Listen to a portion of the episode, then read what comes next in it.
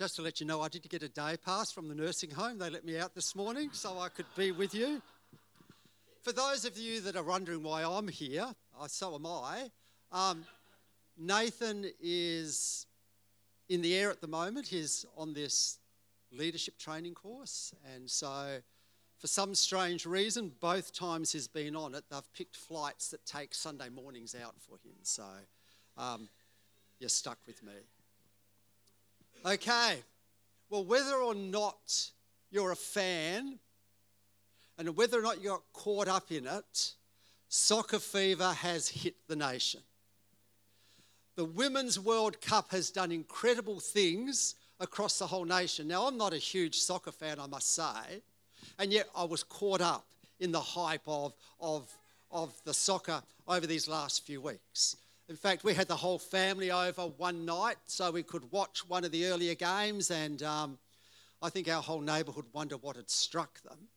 Um, the game wasn't that exciting because it was a nil all, but it was the penalty shootouts. Were, if they could have just gone straight to them, it would have been a really exciting thing. But anyway, the thing is, it has created not just a stir and an excitement, but it's done things. We're hearing now that young people all over the country are signing up to join a sporting club. And it's not just girls, but it's also put women in the spotlight again where it's needed to show that they are just as valuable and they have such a huge contribution to make and that we need to honour those contributions. Now, to help you understand how much impact it had, now, whenever I come to church of a Sunday morning, when I get here, the kids are outside as I pull in the driveway playing basketball out there. Last week, turned up, they were playing soccer. Can you believe it? I'm not sure whether they've gone back to soccer or back to basketball today, but the impact it had even on our kids here who don't usually do any, have anything to do with soccer, they were out there playing soccer. So it had a very positive effect. Now, in the lead up to, to the, the semi finals, when we were in it, hoping, hoping above all hopes that we would win, I heard an interview with a past player who had played, well, say part, you know, from generation ago, who had played in a World Cup. And the stupid, what I thought was a really dumb question from the interviewer, they said to this person, Well, it's our hometown crowd. Don't you see there's a disadvantage of playing at a hometown crowd? Did you ever feel the disadvantage? Did you not feel that because you were at home, there was this added pressure that you had to perform like you would never perform before? Did it really impact your game in a negative way? And this person responded as I would have hoped they responded when they said, definitely not. In fact, the roar of the supporters is one of the greatest encouragements we could get. We could feel the energy, and it helped us so much. The energy of the crowd helped us get over the line. Now, last week, Nathan made some very rude comment about introverts, for those of you remember. Remember, he was talking about the cheer of the crowds, saying he wanted his own cheer squad, and then he made some rude comment about the fact well, the introverts would probably hate the thought of that. Self disclosure here I'm an introvert. And I don't think I'd want a crowd cheering me on. But while it might be a surprise to some of you that I'm an introvert, it's certainly not a surprise to my family. In fact, while we were away just the other week, on our family chat line, Daniel sent, sent a video clip to the whole family. Now, let me give you the background of it. I'm going to show it to you here so you'll see how exciting our family clips are.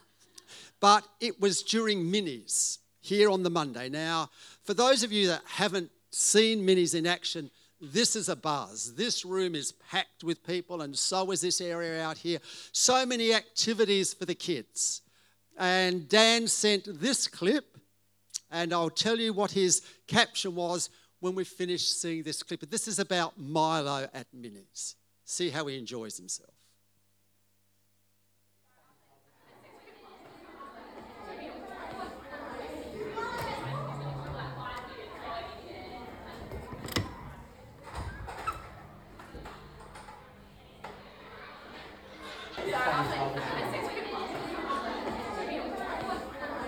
And the caption, the only thing Dan sent with that was this to the family says, um, Reckon this guy takes after his pa?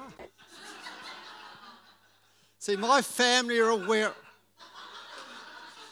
My family are aware of the fact that if it gets too noisy, if the crowd gets too much, I sometimes sneak away and find my own private space. Now, let me say, it's not because I don't like a crowd. I don't mind being in a crowd so long as they don't want to talk to me or make contact with me. I'm all good.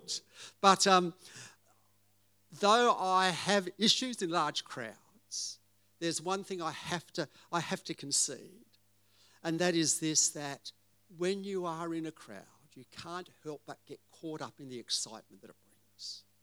Have you not been caught up in the, in the atmosphere of a crowd? They somehow draw you in. You, you sense, as that, as that soccer player was saying, the energy that it brings to, to a space or to a room. And I've seen people who are very often quiet, meek, and mild people change their whole persona when they're in a crowd.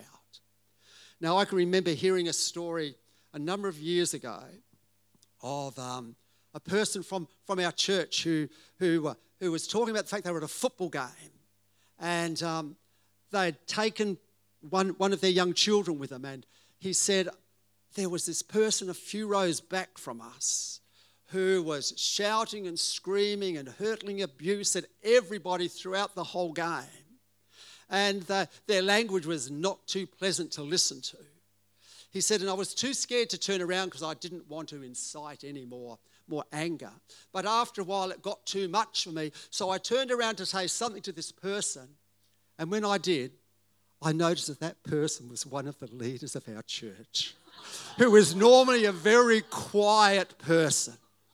So he said he turned around again and forgot all about it, didn't dare challenge him. Now, one of the key elements of a crowd, other than the energy it brings, is the noise it brings. It's a given, isn't it? Crowds make a great deal of noise. There's something special about the roar of a crowd, and for me, the further away from it, I don't mind it. I can hear it. I love, you know, if, if we've been walking Adelaide and there's a football game on or, or a cricket match on, and you can hear the roar from Adelaide Oval a distance away, and you just know something exciting is going on. You can hardly hear yourself in the middle of the noise with the roar of a crowd. Well, scripture records that almost everywhere Jesus went, he evoked a crowd. People swarmed to see him. People, people wanted to get a glimpse of him. In fact, he had superstar status before it was even a thing. And at times we are told that the crowds were so great that people could hardly move. And it was almost as if they were going to cave in on each other. And, and you know that incredible story of, of the woman with the flow of blood who just believed that if, if she could touch Jesus, then he would heal her. And scripture goes on to say that, that the crowd was so great, she somehow pushed away through the crowd, but she couldn't actually get to Jesus, but she was able to just reach her hand out and touch the hem of his cloak. And Jesus noticed it. And he stopped and he said to his disciples, Who touched me then? And their response was, Lord, what are you talking about? There are so many people. Hundreds have touched you. They're crowding in on you. How could you know of one particular person touching you? Well, I want us to look at another passage of scripture this morning about a crowd that's following Jesus. It's a very familiar passage, and it's taken from Mark's Gospel at chapter 10, verses 46 to 51. It's going to come up. Let me read it to you. Then they reached Jericho, and as Jesus and his disciples left town, a large crowd followed him. A blind beggar named Bartimaeus was sitting beside the road. When Bartimaeus heard that Jesus of Nazareth was nearby, he began to shout, Jesus, son of David, have mercy on me. Be quiet, many of the people yelled at him. But he only shouted more and louder, Son of David, have mercy on me. When Jesus heard him, he stopped and said, Tell him to come here. So they called the blind man. Cheer up, they said. Come on, he's calling you. Bartimaeus threw aside his coat, jumped up, and came to Jesus. What do you want me to do for you? Jesus asked. Let's pray. Father God, um, as we look at your word this morning, we would just pray that your spirit would reveal to us just what you want to say to us. Help us to just release every other distraction. We just want to clearly hear your voice this morning. And so, Lord, we just pray that your spirit would be with us and you would guide us. We pray in your name. Amen. Now, I said this is a familiar passage of Scripture.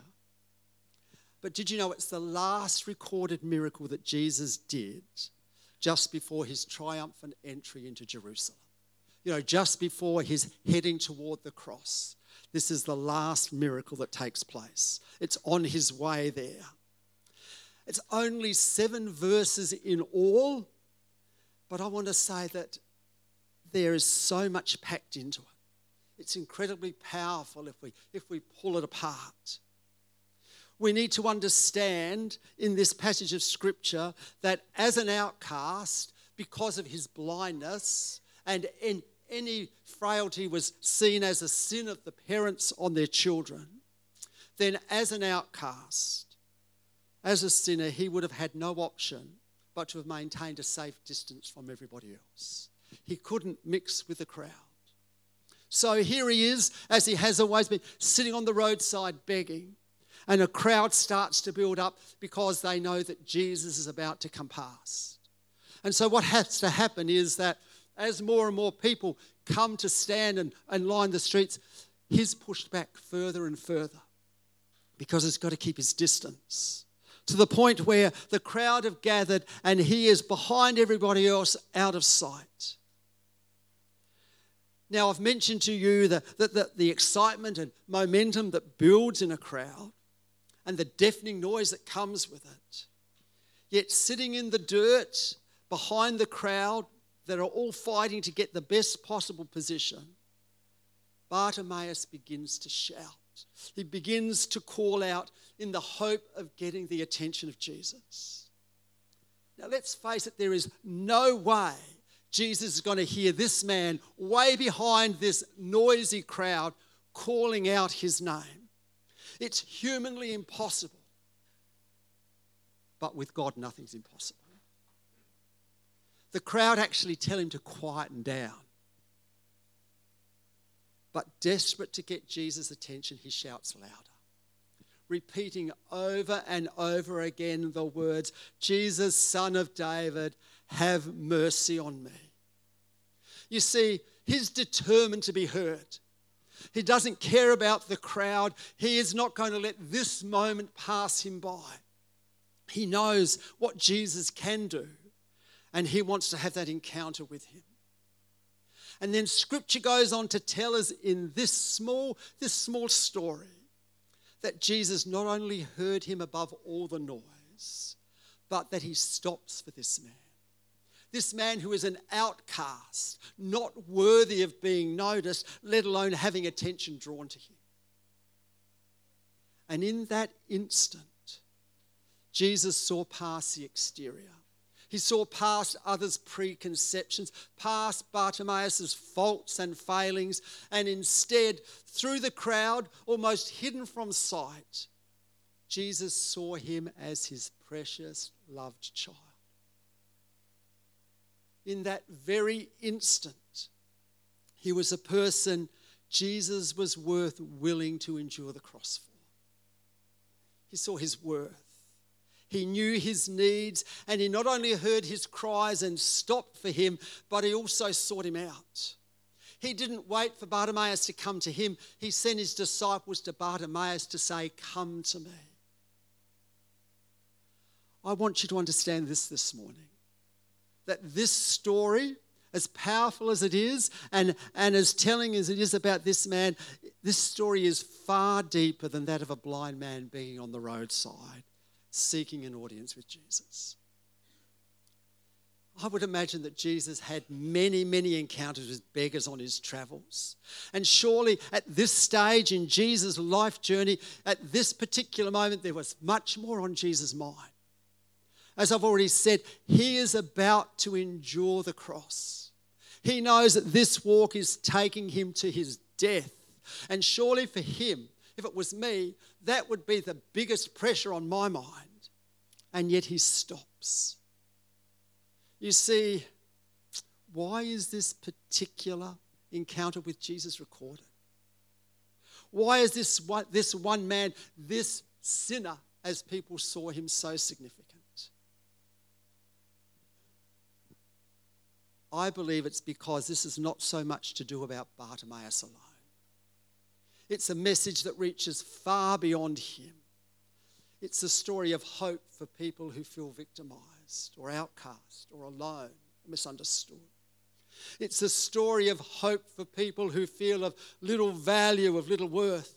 It's a story of hope for people who are constantly being told that they will never amount to anything or will never measure up. It's a story of hope for people who struggle to fit in. It's a powerful story of transformation, of a loving God who sees in us what no one else can not even ourselves.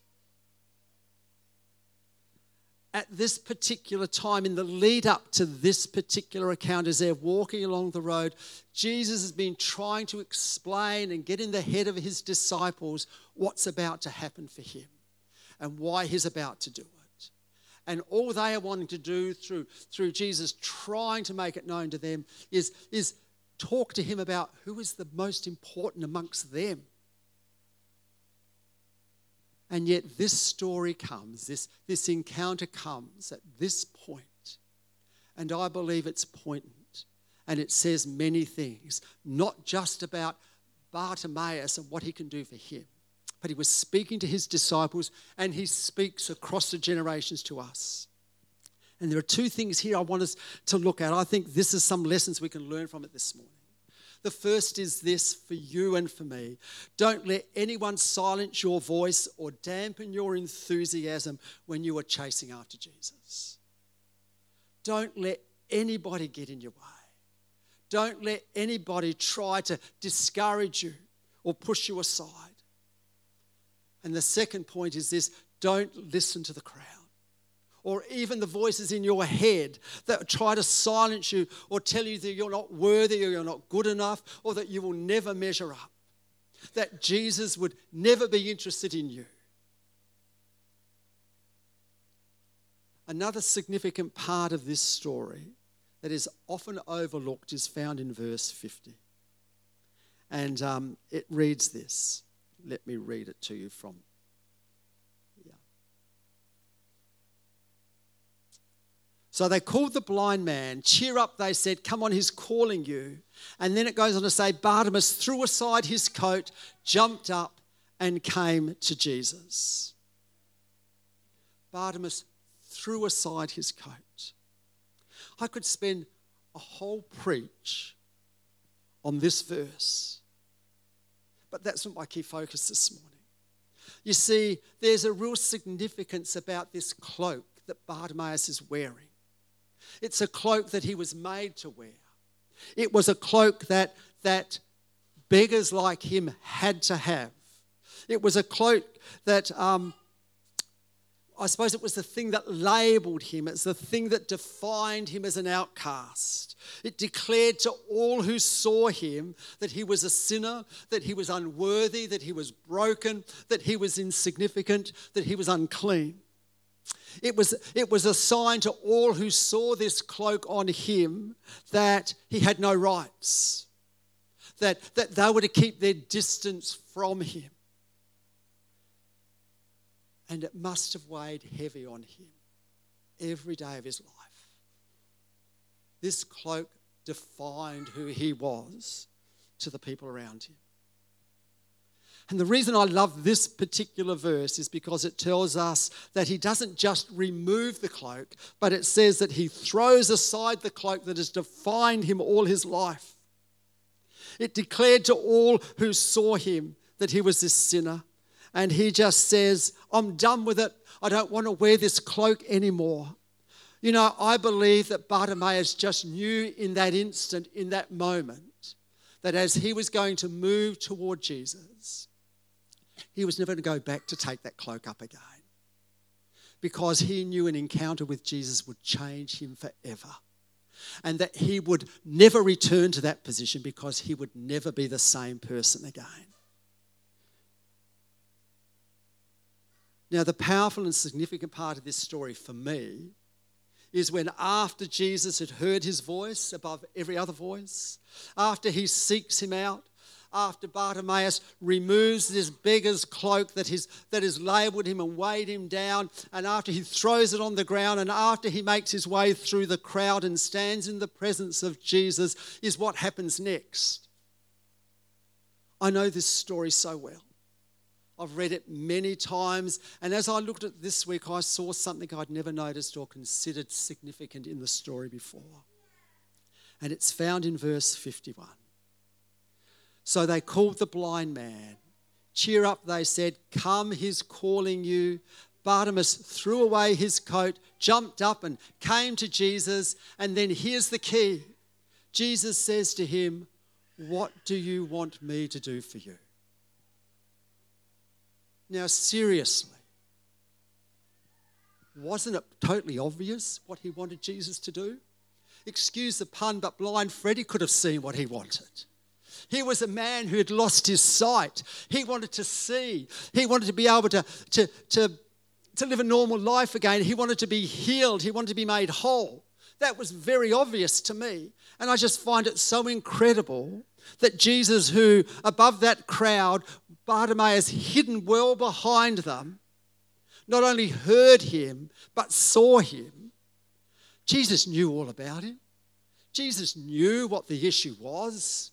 And yet, for me, the significant part in this whole story is the fact that Jesus says to him when he comes to him, when Jesus calls him to himself, So, what do you want me to do for you?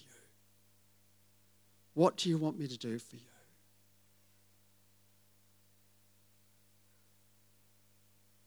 Before he was healed, before he received his sight, before his life was changed forever, Jesus wanted him to speak out what it was that was his need.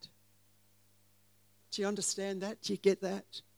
If you talk to a psychologist or a counselor, they will tell you that one of the most important parts of your healing process is that you've got to name what it is that is the issue for you. They might see it clearly, you might know it, but there is power, there is healing in speaking it out. And so Jesus says to Bartimaeus, I want you to speak out what it is that you want from me. I want us to look at two other passages of scripture here very quickly. Philippians 4 6, we'll know well. It'll come up on the screen, hopefully. Don't worry about anything, but in every situation, present your request to God. Tell God what you need. Then, and only then, will you experience God's peace, which exceeds anything we can understand. And John 14 13 says this You can ask anything in my name, and I will do it. But the key is you have to ask. There is power, there is freedom, there is release when we humble ourselves and verbalize our needs before God. Now, I want you to do something this morning. Now, I know how you're feeling when I say that, because when Nathan says that anytime he preaches, I'm doing this panic inside and thinking, what's he going to ask me to do? But it's fine. What I want you to do this morning is put yourself in that story. I want you to make it your story this morning. And so, to do that, here's what I want you to do I just want you to close your eyes. Block out the noise around you, anything that's distracting you. And I want you to imagine yourself as Bartimaeus waiting in a crowded street. You're tired, you're weary, You're weighed down by that cloak, that, that people, circumstances, expectations of others, and even yourself has been placed upon you. It's weighing heavy on you. You spot Jesus through the crowd, and desperate for his attention, you start to shout over and over again Jesus, Son of David, have mercy on me. You're determined this morning more than anything else, more than you've ever been before, that you're not going to let this opportunity pass you by. Because you know in your heart that if you have an encounter with Jesus this morning, then you'll never be the same again. We just sang, I've seen what you can do, O God of wonders. Your power has no end. The things you've done before, in greater measure you can do again. Somehow, above all the noise, Jesus hears your cry. He then seeks you out over everyone else. And as you approach him, he asks you this one question What do you want me to do for you? What do you want me to do for you? My question to you this morning is how would you respond this morning? What would you say to him? What one thing would you ask him to do for you if you knew that it would release you from that burden that you've been carrying, that's been weighing you down? What one thing would you ask of him if you knew the release of would change your life at this very moment? Now, as you ponder that thought, we're going to listen to a song. And as we listen to it, I don't want you to get caught up in the song, but I'm wondering whether you're brave enough to speak out what it is that you need right now. And I'm not asking you to shout out to, to me. I'm going to have a couple of people stand up here who you can come to for prayer if you think that would help. And they can, they can pray with you. But I just believe that Bartimaeus' story, that Bartimaeus' encounter with Jesus could be yours this morning. You know, the last verse of that passage, Jesus says to him, after he speaks out what it is that he wants, he says, Your faith has healed you, your faith has made you whole. Go in peace. And so I'm just going to ask that we listen, that you listen to God's voice as this song is played. And if, if you believe that for you this morning there's this, this, this burden that you've been carrying, that there's something that's weighing heavy on you that you need to bring to Jesus, then this is what I want to say to you this morning. You need to speak it out to Him. You need to declare it, and He will do it. And so we're going to have a couple of people stand here. If you want prayer, just want to speak it out, they will just pray for you as you do this. Let's listen prayerfully to this song.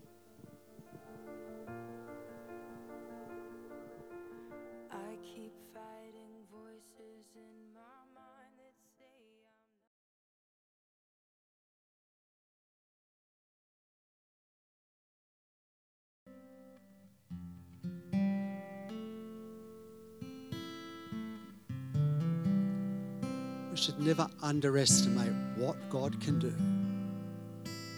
His power has no end.